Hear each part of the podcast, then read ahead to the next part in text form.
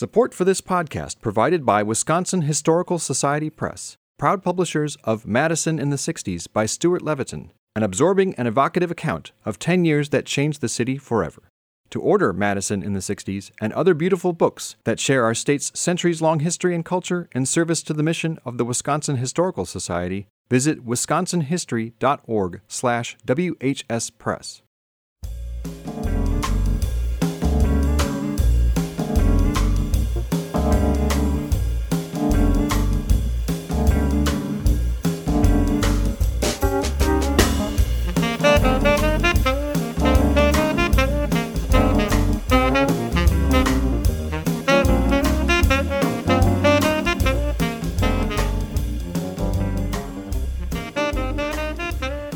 Hello again, friends, and welcome to Madison Bookbeat, your listener sponsored community radio home for Madison authors, topics, book events, and publishers. I'm your host, Stu Levitan, and I'm happy you've joined us for a show that satisfies three of the criteria as we mark the Jewish High Holy Days with an encore presentation of our conversation from April 2020 with Jonathan Pollack history instructor at Madison College, and honorary scholar at the George L. Mosse Lawrence A. Weinstein Center for Jewish Studies at the University of Wisconsin, which last year issued his new book, Wisconsin, The New Home of the Jew 150 Years of Jewish Life at the UW Madison. It's available both in a paperback of about 150 pages and a free PDF download from the CJS website. That's cjs.wisc.edu. John is also the co editor with Jonathan Rees of The Voice of the People Primary Sources on the History of American Labor, Industrial Relations, and Working Class Culture, which includes some of the scholars discussed in this new book. John has published several articles on the Jewish history of the Midwest, and he is a frequent guest on Wisconsin Public Radio. He had the advantage of attending two of the three best schools in the Big Ten, getting his bachelor's at Michigan in 1990, then his master's here in 92, and a doctorate in 1999. And of particular interest to music lovers, from 1997 to 2002, John played drums for Madison's most renowned klezmer band, Yid Vicious. It was a pleasure to welcome Jonathan Pollack to Madison Bookbeat last year, and another pleasure to present him again now. Start by explaining the title and where the phrase "the new home of the Jew" comes from. Yeah, so uh, so it comes out of a uh, an article uh, in 1930, a uh, newspaper article in the English language supplement to uh, the Forwarts, the nation's largest Yiddish newspaper. Um, in, in 1930, as the book talks about, and as I've talked about in, uh, in other talks around Madison, uh, in 1930, the UW was in the middle of this uh, kind of wave of anti Semitism that um, Jewish students had been, uh, Jewish fraternities and sororities had been excluded from Greek life in general at UW. Uh, Jewish students had limited housing options on campus. And um, it seems like there was uh, pretty open tensions between Jewish and non Jewish students around the university. So in the middle of all that, a Jewish student at UW, a man uh, named uh, Nathan Leichman, uh, who was a UW student from uh, Providence, Rhode Island, um, sort of freelanced an article to the Forwarts about the situation at Wisconsin. That Wisconsin was uh, kind of nationally known by 1930 as a university that had like a large up and coming Jewish population. Um, and so he wrote about the situation there. Um, and in the uh, in the close of the article, uh, Leichman wrote, uh, if Wisconsin is to be the new home of the Jew, then the president will need to pay attention to what's going on, et cetera, et cetera, et cetera. Um, and uh, that for the title of the book, I mean, as I was writing it, uh, the, the, this book took several years to write. It was a long and, and anguishing effort. Um, and at every step of the way, uh, uh my editor um, constantly was uh, was kind of saying, well, you know, if you had a title for the book, that would help you kind of organize things. like, yeah, the title, title, title, and then finally I realized that was it. That um, that really that if you're talking about um, what I liked about it was first of all the the kind of juxtaposition that. Um, you know, when we think of uh, Jewish history in the long term and the different homes of Jewish people over the years, Wisconsin generally doesn't make the top hundred. Um, so to have that title in there i thought was kind of an eye-catching thing. Uh, but also that's the you know for for any sort of college campus as i did in, in, my research on on wisconsin and jewish organizations here at this university and for people who've looked at Jewish life at other universities, the part of the idea of a university, um, especially in an age where students were expected to all live on campus and be between the ages of 18 and 22 and coming basically directly out of their parents' homes to somewhere else, was that the university was supposed to be a home. Um, and so, uh, so that's where I felt like, oh, home of the Jew, the new home of the Jew. That's where that title really came together. Now, the reason why Wisconsin became one of the new homes of the Jew was because of some overt, explicit institutional anti Semitism at places like Harvard and, and the rest of the Ivies. Explain how we can thank Harvard President Lawrence Lowell and the other Ivies for this tremendous welcoming that Wisconsin gave the Jews. Yeah, yeah, sure. So, uh, so Harvard kind of started this in the early 20s, and and other universities kind of followed. That uh, Lowell looked around at. So, I, I should back up a little bit and say that by like 1920. Um, I want to say roughly like 25% of the students at Harvard were Jewish. Um, that uh, Harvard in particular was like a magnet for uh, Jews of college age who lived in the Boston area, which was a, a major, major Jewish community. Um, so, uh, so uh, uh, kids with uh, with big academic dreams had like Harvard right in their backyard, commuting distance from where they grew up uh, in Chelsea and and elsewhere. Um, and so, uh, so Jewish students went to went to Harvard in, in huge numbers. and in the early 20s, Lowell said, "Well, if if Jewish students continue coming to Harvard, Harvard will not be Harvard." Um, that that the character of Harvard would change, it, that it would not be, uh, it would not have the sort of Puritan roots that the the, the college was developed with, uh, and so what he did was he said, uh, and this is kind of a, a, a masterstroke in in indirection. Uh, so what he said was, well, we need to make Harvard like ge- more geographically diverse. And so we're only going to take a certain number of students from from Boston, and within Boston, we're only going to take a few students from like Dorchester and Roxbury and, and Chelsea, like the Jewish neighborhoods of that time. Um, so so all people across the Boston area can can be part of it, and then across the United States, kind of the same thing. Um, so once he said that, and it was what that was understood by Jewish students uh, at Harvard and Jewish alumni of Harvard to mean that that he was going to exclude Jews. Um, most of the other Ivy Leagues followed suit, with the exception of the University of Pennsylvania. Um, and colleges that kind of aspired to Ivy status, like Amherst, Williams, et cetera, many of them also followed the same kind of cue.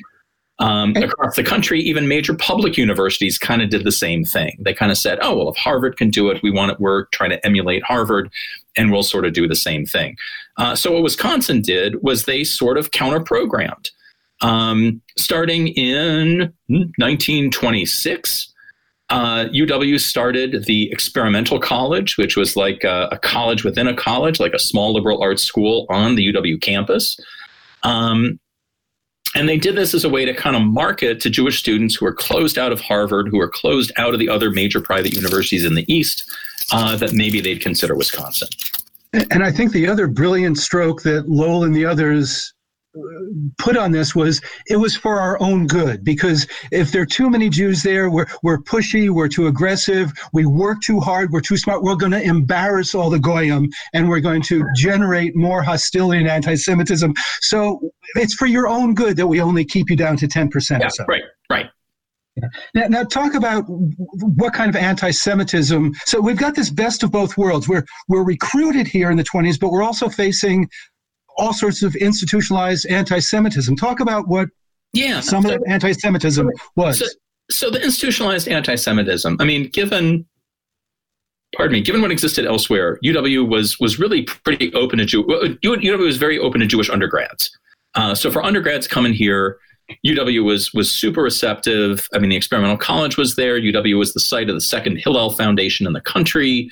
Um, growing number of Jewish fraternities and sororities in the 1920s. So all these things would attract Jewish students, and, and I feel like a lot of that was legit.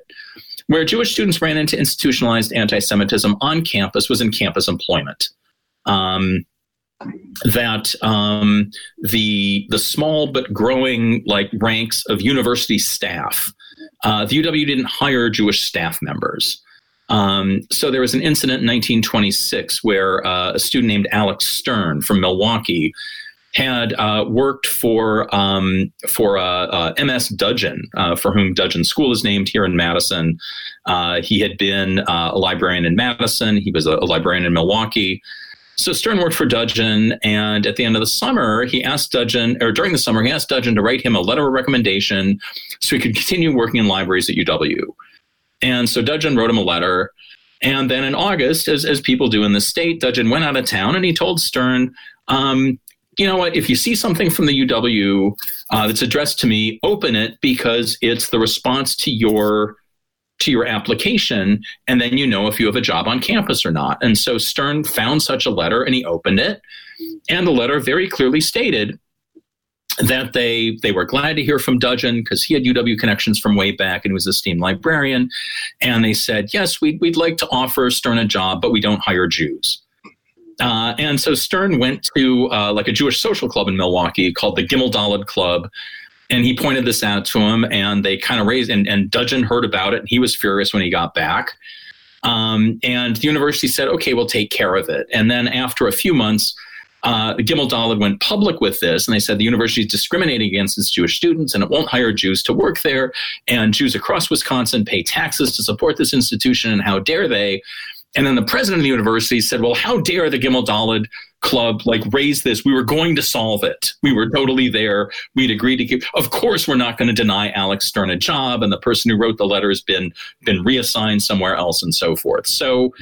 So there was some institutional discrimin- uh, discrimination. I, I, think a far greater source of that, a greater sources than for undergrads, and this is a real dilemma for UW students, was housing that compared to peer institutions, compared to other schools in, in what was becoming known as the Big Ten at that time, UW built less on campus housing. So that meant that UW students coming to UW were, uh, were kind of at the whims of private landlords. Um, with the scarce uh, housing, uh, in-state students got priority. So for Jewish students coming to UW from Milwaukee and the small towns around the state, um, yep, they could they could uh, apply and live in the dorms like like anyone else for Jewish students from out of state, you know, out of state students could get dorm space if there was if there were vacancies. Otherwise, they'd have to rent uh, from boarding houses, rent apartments, and so forth. Um, landlords in Madison, like their counterparts across much of the country, basically refused to rent to Jewish renters.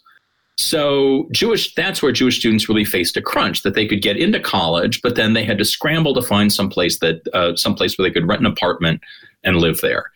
Um, so that was a bigger kind of institutional anti-Semitism than on campus, except for uh, the medical school. Uh, like medical schools in many parts of the country, um, UW's medical school uh, admitted very few Jewish students into. Gosh, I, I haven't been able to trace anything down in the archives, but anecdotal evidence suggests that was well into the 1950s. Uh, that that the med school had like big time quotas on Jewish students. Um, and that kind of, in, in a lot of ways, that kind of extended to graduate school. But, but uh, again, again, again, that's for our own good because no hospital would hire a Jew. That's so, right. Yeah. So, so, so why would we waste your time going to medical school when yes, you're not going to exactly. get a job? Right. So, so Jewish students who kind of kicked against that and asked a follow up question like, you know, what is this? That's the answer they'd get. Uh, and graduate school was another was another kind of significant barrier. Uh, I mean, I went back and I could find. Um, handfuls of Jewish Jewish grad students, um, but I'd say relatively few of them stuck around to complete the PhD. Uh, a lot of them either finished with a terminal master's or left at some point before that. Uh, went to work for went to work for government, uh, went to work for uh, labor unions in the case of people in in programs like economics and political science.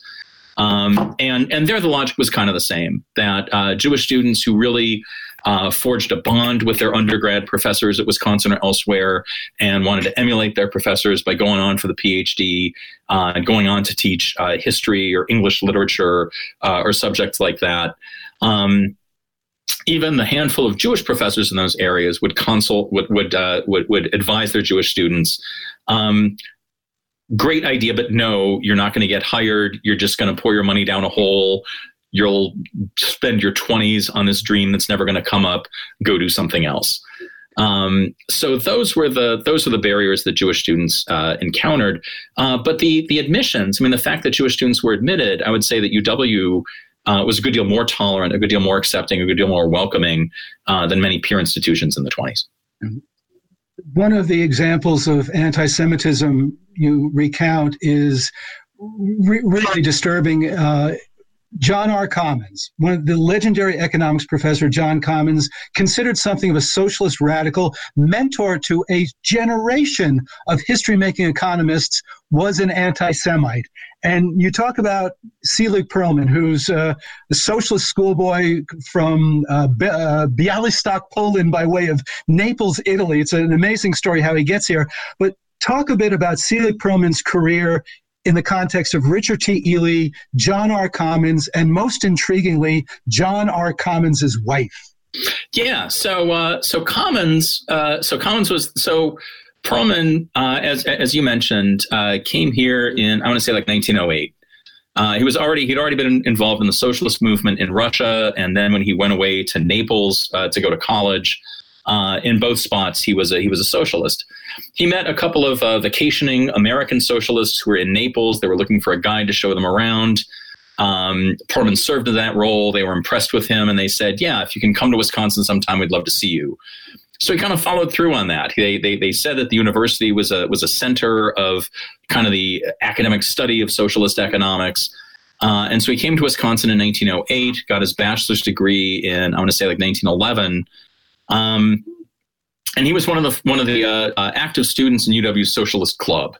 Uh, it was the uh, it was like an intercollegiate socialist association that Perlman was part of.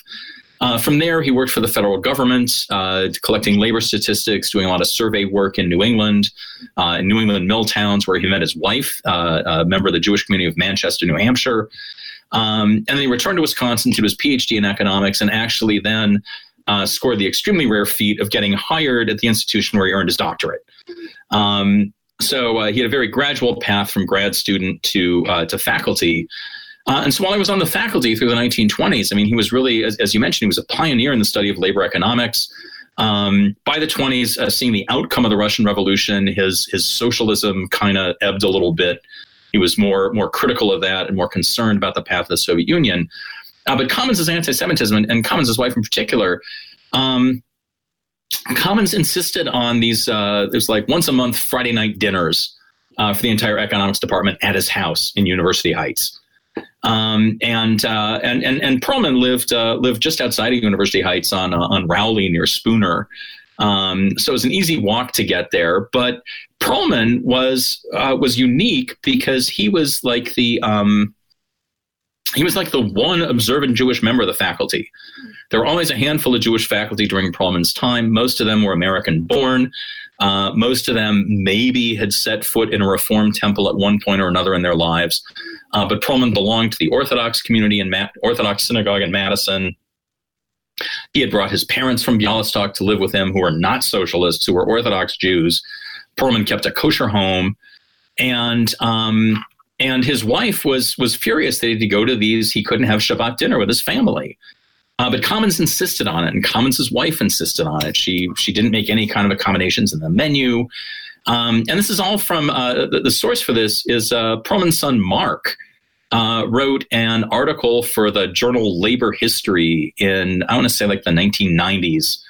Uh, where it's like this long reminiscence of growing up as Selig Perlman's son. Mark Perlman was also an economist, um, and uh, and he talks about his life in Madison and kind of what he saw of his father's time on the faculty and it seems to have just driven Perlman insane. I mean, he was uh, Perlman. I think was uh, adding to the, to mystery of him and might be a fascinating figure for a biopic someday. Uh, Perlman seems to have be, been an intensely anxious guy, uh, just really tightly wound all the time. I, I had the privilege of talking to somebody who took a class with Perlman toward the end of his career, like in the mid 50s. And he said at that point, Perlman was known as he was a brilliant lecturer and would have just like like without notes, he would he would do like a full hour and do a tremendous job. Um, but Perlman could not look at his students. Perlman would look out. He, he insisted on teaching in a lecture hall that had windows. and he would sit on the desk in the front of the room and he would just stare out the window the whole time. And he would do this exquisite and complex and well organized lecture, but he couldn't look at his students. So he was a supremely quirky guy. But uh, but yeah, part of that was that Perlman also during his in the 1920s and 30s especially um, he was really like the he was like the go-to mentor for Jewish students on campus had their eyes on on, on academic careers. Uh, the late Leon Epstein, uh, political scientist at UW, uh, undergrad student at UW in the 1930s. I think he graduated like in 40. Uh, was a political science professor at the university. Was a dean after that.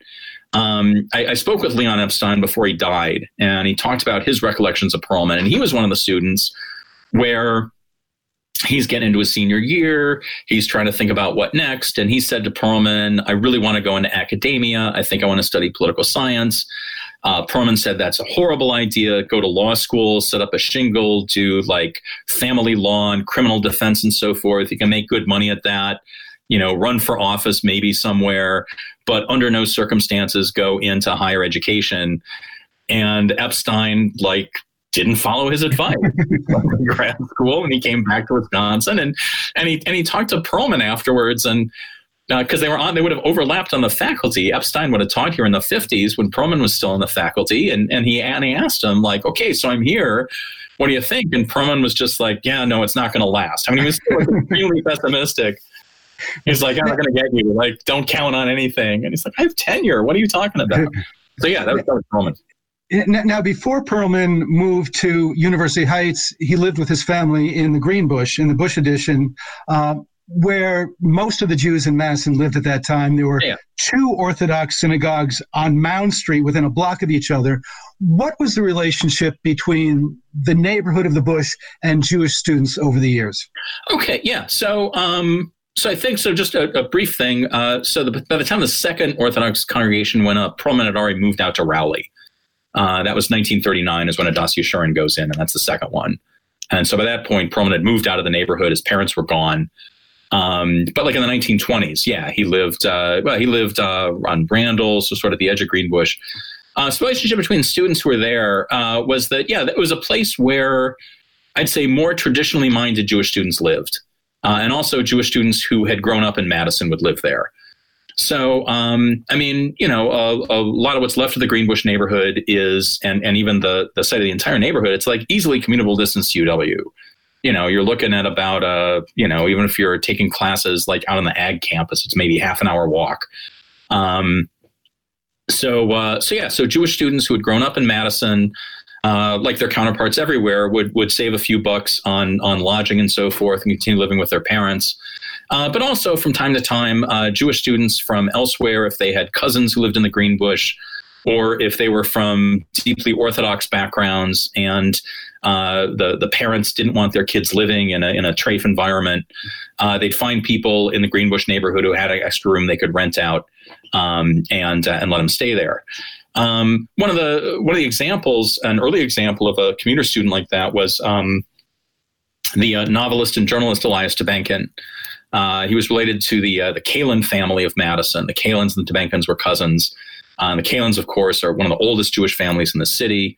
Um, certainly, uh, the late Clarence Kailin, I know, was on WORT a lot. Uh, a beloved figure by a lot of people. And so, uh, yeah, Elias Tobenkin would have been like Clarence Kailin's first cousin once removed, I want to say. It was some relationship like that. So, yeah, so Elias Tobenkin lived, lived in the Greenbush, lived on Brooks Street, um, and uh, and community campus. Uh, he grad he was there in the very first years of the 20th century. He entered in like 1902, and he stuck around till uh, till 1906 um, or 1906 because he got a master's degree. Um, so yeah, Tobenkin wrote about his experience. He wrote this uh, novel named uh, Witte Arrives, which is a semi-autobiographical novel of what we now call a first-generation uh, college student at a major Midwestern university in uh, in the town of I think that one is set in the town of Spring Water. Uh, is where that one is, and it's got in Spring Water. It's about a three-hour train ride from Chicago, and it's got a couple of lakes and a big university in it. So, like, do the math.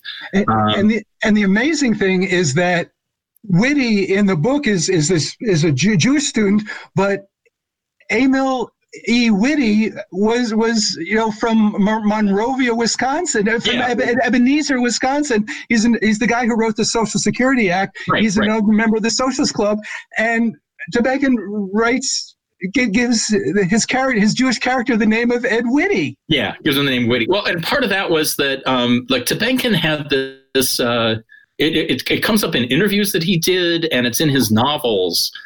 He was like obsessed with name changes. So Witte in the novel is born Witkowski.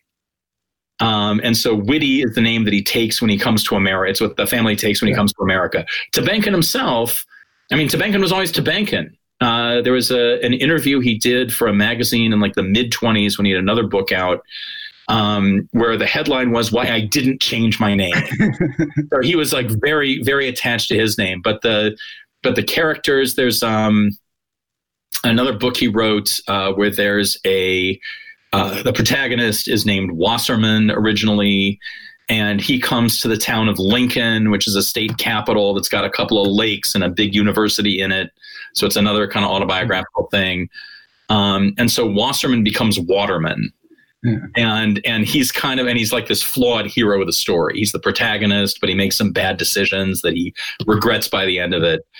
And so to Tobenkin, so I think Witte there. I mean, I'm not sure. What, as you were talking about that, I'm trying to think about like, I think I think Emil Witte was at UW later, but by the time Tobenkin was writing, so I don't know how how intentional that was. But I do know that that Tobenkin was like obsessed with the issue of changing names. That's a that comes up all the time with him. Jews at the Madison campus for the to, to, people today, you say UW Jews and, and politics, and they immediately uh, sort of uh, uh, identify them with radical politics, leftist and radical politics. Sure.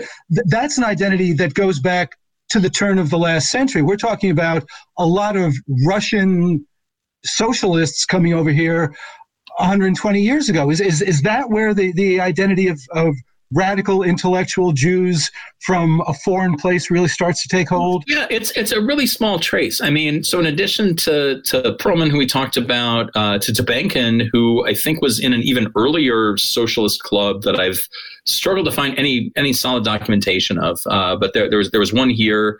There was some kind of socialist club that had some kind of university connection or, in, or university people involved in it, like before Perlman showed up, like in 1904 when Tobenkin was a student. Um, so there, there's this kind of socialist presence. Um, and uh, yeah, I mean, in Perlman's generation, let's not, you know, because I, you know, we're on WORT and I know the audience, let's not conflate socialists and anarchists, please, because we'd be leaving out the story of Anna Mercy, um, who was a radical dentist from New York who came here for uh, a bachelor's degree in uh, in economics, uh, graduating like in 1911. Um, she contributed articles to uh, Emma Goldman's magazine, newspaper, Mother Earth. Um, she wrote a uh, bachelor's thesis on the IWW. Um, so a Jewish anarchist, the, the folks we don't hear about that, you know, as often as their better publicized socialist counterpart. Um, but yeah, the, to the broader point, yeah, there's, I mean, it's, I don't think it's the, it, it's an interesting point because it's not an unbroken chain. I mean, the, you know, Perlman, of course, the old Socialist Club group, I mean, he hung out forever. Um, but over the course of his lifetime, I mean, he had he went further and further away from socialism. I mean, he was he was very critical of the Soviet Union. Um, during the 1930s, he steered clear of the factional fighting between like kind of Trotskyist groups and and, and Stalinist groups. Um, after World War II, the you know the kind of communist elements of the of the 1948 version of the Progressive Party, Perlman had nothing at all to do with that. As far as I can tell, he became kind of a, a, a down the line Democrat on on votes on voting. Um, so yeah, he's no. It's not like he's like carrying the you know carrying the red banner on uh, after about like 1922. Um, but yeah, the UW always had that. I mean, and, and it's not exclusively a Jewish thing either. I mean, as the as later generations uh, made it really clear, like the the film "The War at Home" uh, and the role of of homegrown Wisconsin radicals. Um, of no discernible Jewish background, I think is a really critical part of the story. That I, would say it's more a result of uh, the UW has always has always encouraged, you know, that that sifting and winnowing ideas, as cliche as it sounds from the 1890s. Uh, the UW has always taken that extremely seriously, um, and uh, to the point of of entertaining seriously unpopular uh, people of, uh, of, of, of, radical persuasions throughout time. Um, so that, uh, you know, in, in times like the 1940s, um, when there was a general crackdown on radicalism across the country, I think that's how the UW had one of the only college chapters of the Labor Youth League, uh, Communist Party labor organization uh, in the late 40s and early 50s. Uh, it was in that broader tradition, and that uh, given the association between Jews and radical politics in the U.S., um, that's what made it really, uh, really a combination. We're talking with Jonathan Pollack. His new book is Wisconsin, the New Home of the Jew 150 Years of Jewish Life at the University of Wisconsin Madison. You can uh, download a PDF at cjs.wisc.edu. Uh, as you mentioned, uh, the university was one of the few universities that allowed communists to meet during the war. And it seems to me that it was Jews who sustained those communist organizations here at, at the university. Yeah, it was. It was. Uh, I mean, I would say, I would say that that the communist organizations on campus, from the the rosters I was able to look at, were disproportionately, but not exclusively Jewish.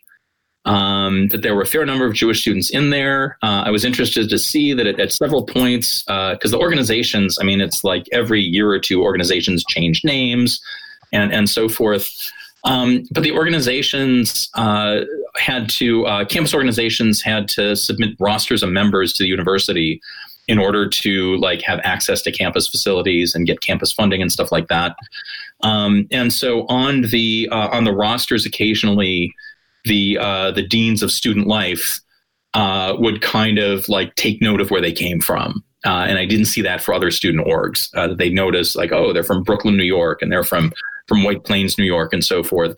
Um, and that other student groups didn't get that same kind of treatment. Uh, on a couple occasions, uh, they even highlighted, they're like, oh, look at all the Jews in this organization. So, um, but also, I mean, there were other times where, yeah, the, the leader of the group on campus was, you know, somebody with a Norwegian last name from La Crosse.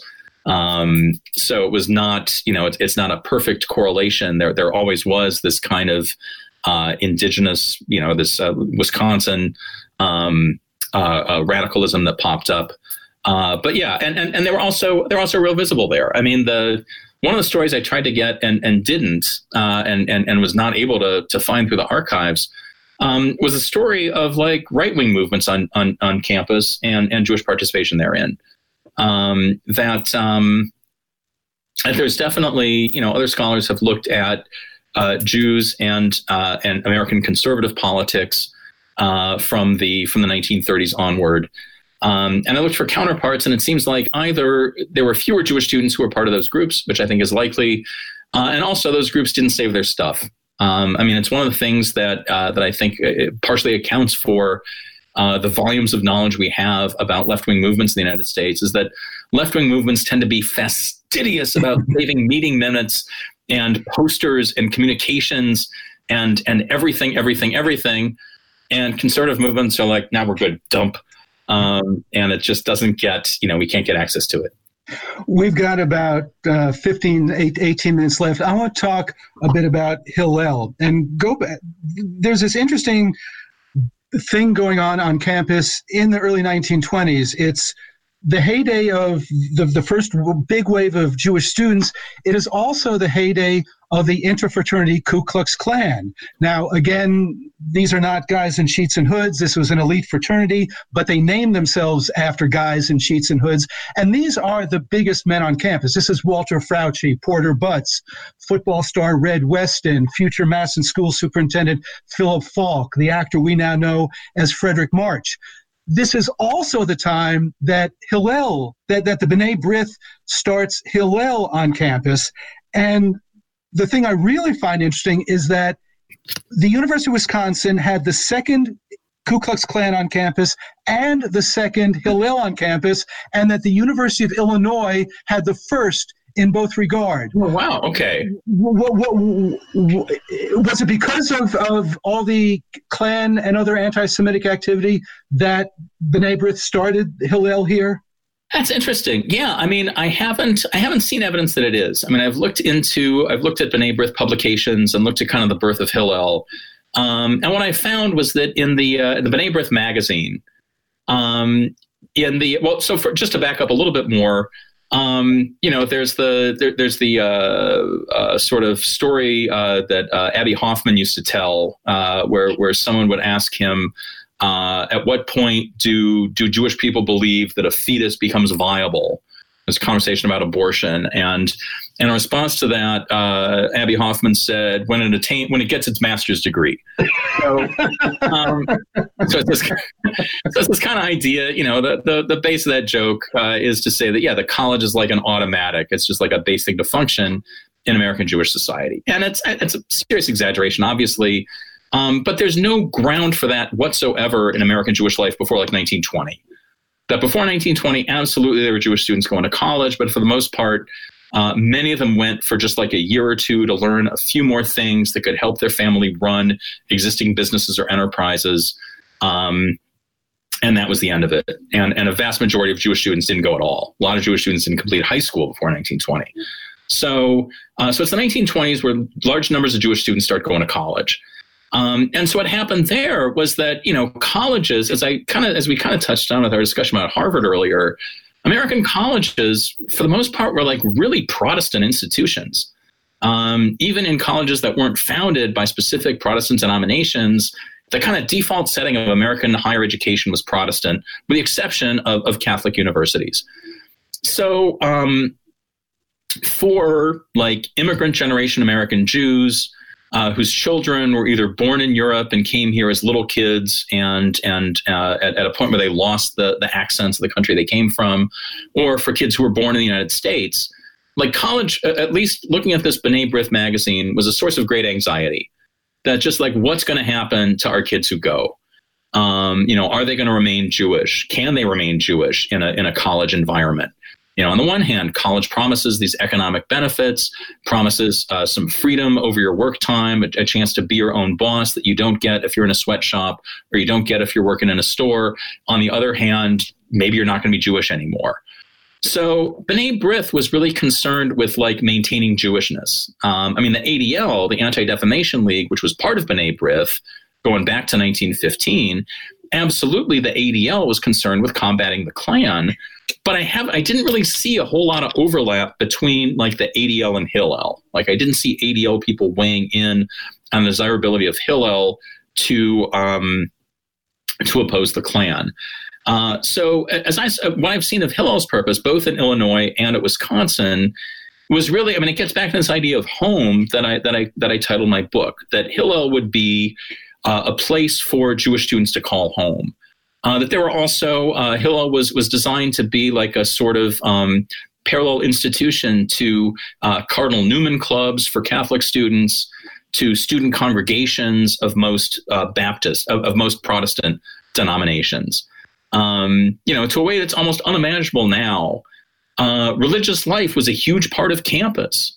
Um, the uh, first congregational church across from Breese Stevens on Old University in Breese like that was a major student center. They had all kinds of student activities going on. Um, and synagogues did not effectively develop like student congregations. The reform movement attempted one of those in the late teens and early 20s. There was one that, that launched at UW for about three years, but it fizzled because Jewish students were Jewish students were interested in Jewishness in the sense of like an ethnic identity and and a, and a cultural identity, but they weren't interested in going to synagogue. They weren't interested in going to temple. Um, so synagogues were ill-equipped to deal with that. B'nai B'rith, which was always an organization that was like really ecumenical in the Jewish world. It was, you know, B'nai B'rith's idea was like, we don't care what kind of Jewish you are. If you're Jewish, you're welcome here. And that attitude, B'nai B'rith saw an opportunity to expand that kind of thinking on college campuses um, and so I'd say the parallels between the Klan and Hillel at both, at this point at least, I'm tempted to say it's more of a, a coincidence than it is like a direct reaction one to the other. Because uh, in the Klan also, in the certainly in Madison, uh, Jews were far down the concern of the Klans, way behind Italians. Um, I mean, the actions of the Greater Madison Klan are are really focused on looking at, at Greenbush, as we talked about before. But thinking about Greenbush is the Italian neighborhood in Madison.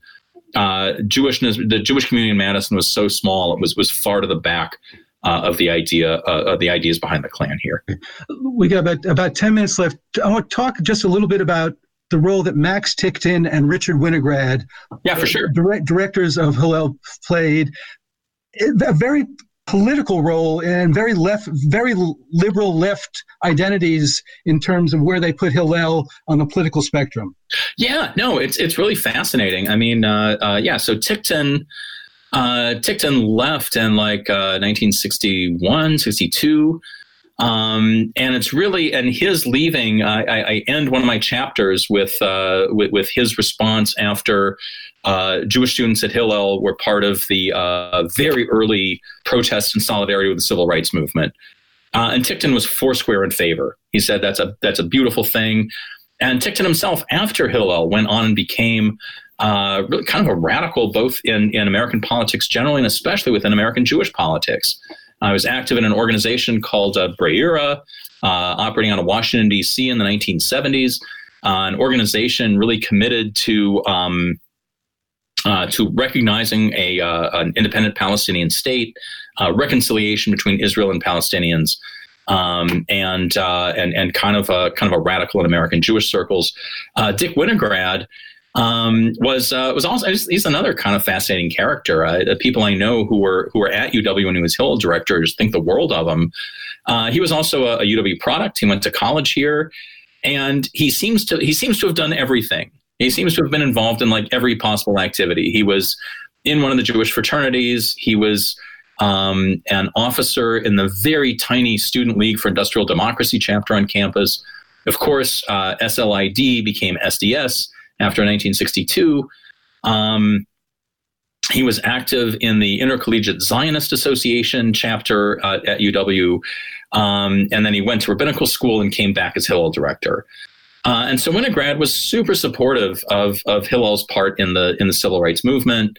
Um, Hillel uh, uh, uh organized, uh, and Hillel kind of built on its civil rights movement ties to build support for Jewish causes.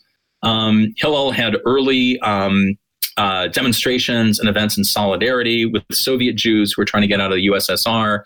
Um, and Winograd was able to get like campus left left wing organizations and the Young Americans for Freedom and the fraternities and everybody to sign on to these things with him.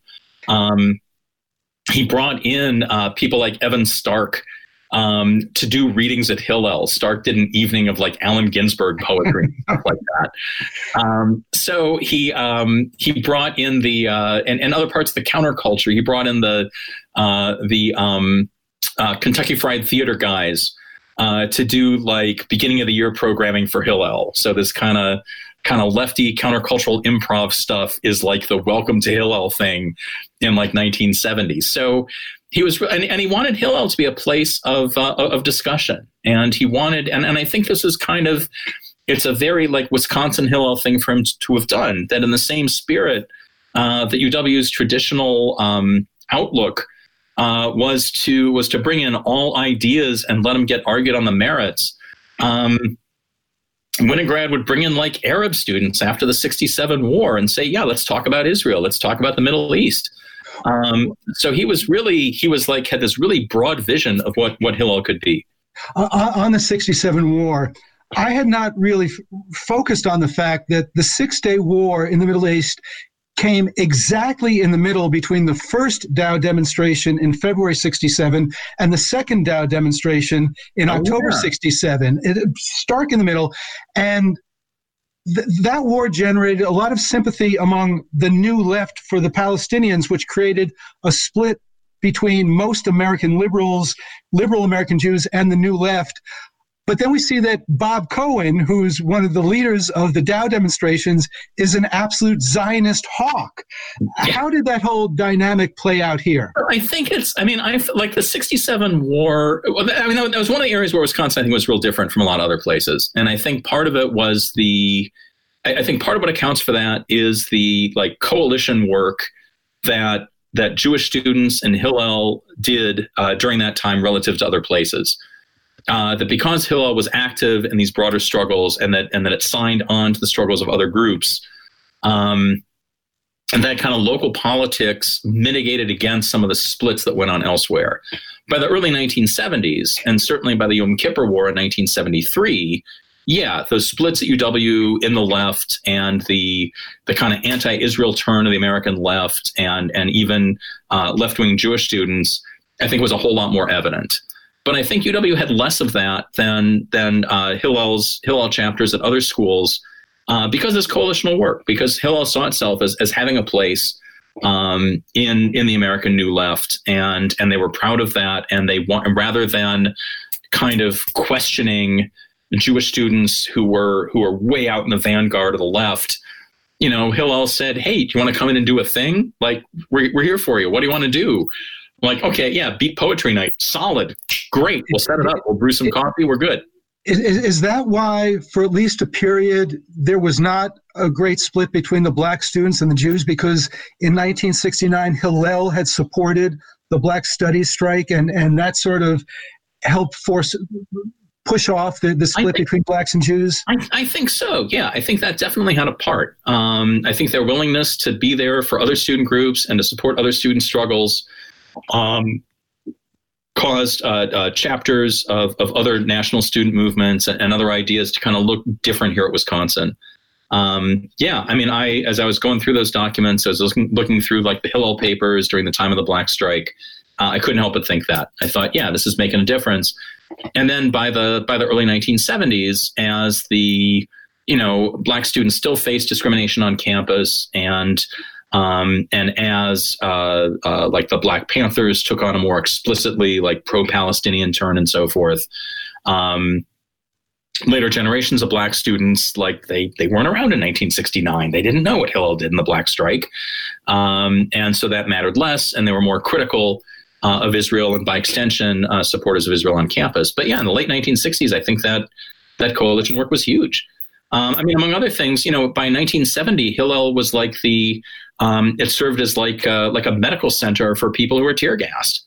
Um, and Hillel paid a price for that. Uh, Madison police threw tear gas through the windows, uh, ripped down flyers, and so forth. Uh, my friend Bill Schwab was, uh, you know, was, was arrested for for posting flyers.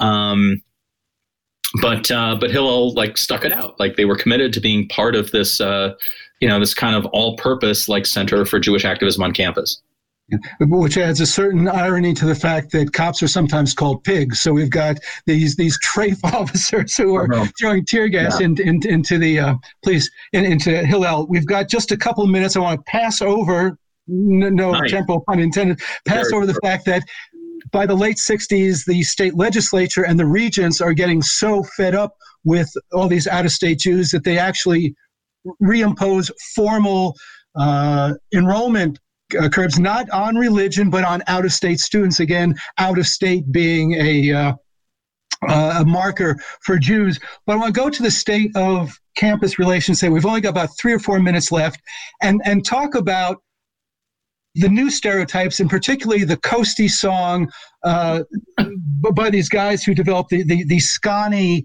uh, clothing uh, line, and whether or not the Coastie song is anti-Semitic, and and how the Coastie song was really your big break into becoming published. Yeah, no, so uh, yeah, so I, uh, I'm i am real familiar with that. I had so that was like uh, I want to say like 2009, 2010, somewhere in there. Um, yeah, so before that, so in 2001, um, I published an article in the academic journal American Jewish History about uh, uh, Jewish life on campus in the 20s and 30s, around the time of the first Hillel, Klan activity on campus, anti-Semitism, etc. Now, so that article came out. Uh, you know, I was teaching at MATC, so my time is really like teaching uh, all the time. Uh, my kids were small, and I wanted to be with them, so I didn't have much of a research agenda out there. But I had this one article, and um, my colleague at UW, uh, Jordan Rosenblum, uh, teaches teaches Intro to Judaism there. Um, had his uh, Jordan is like he's a specialist in the evolution of the Talmud, um, especially on uh, on on the evolution of kashrut. He's uh, he's and he's hilarious. Uh, so his specialty is like Judaism as it was like 1500, 2000 years ago. And so he had his TA. He asked his TA, he's like, you know, I do nothing with the 20th century find me something on like America and the 20th century my students will relate to. And so a student comes to him and says, Well, hey, I hear I found this article about Jewish life at Wisconsin in the 20s and 30s. And Jordan's like, Perfect. So it became part of his course. It was like the last reading of the semester. And then uh, this Coastie song blew up. And uh, uh, my colleague Tony Michels, who does American Jewish history, was on sabbatical, so he wasn't available. And so Jordan starts getting all these phone calls. Um, and they're asking, is this anti Semitic and so forth? And Jordan didn't have tenure yet. He'd been here a couple of years.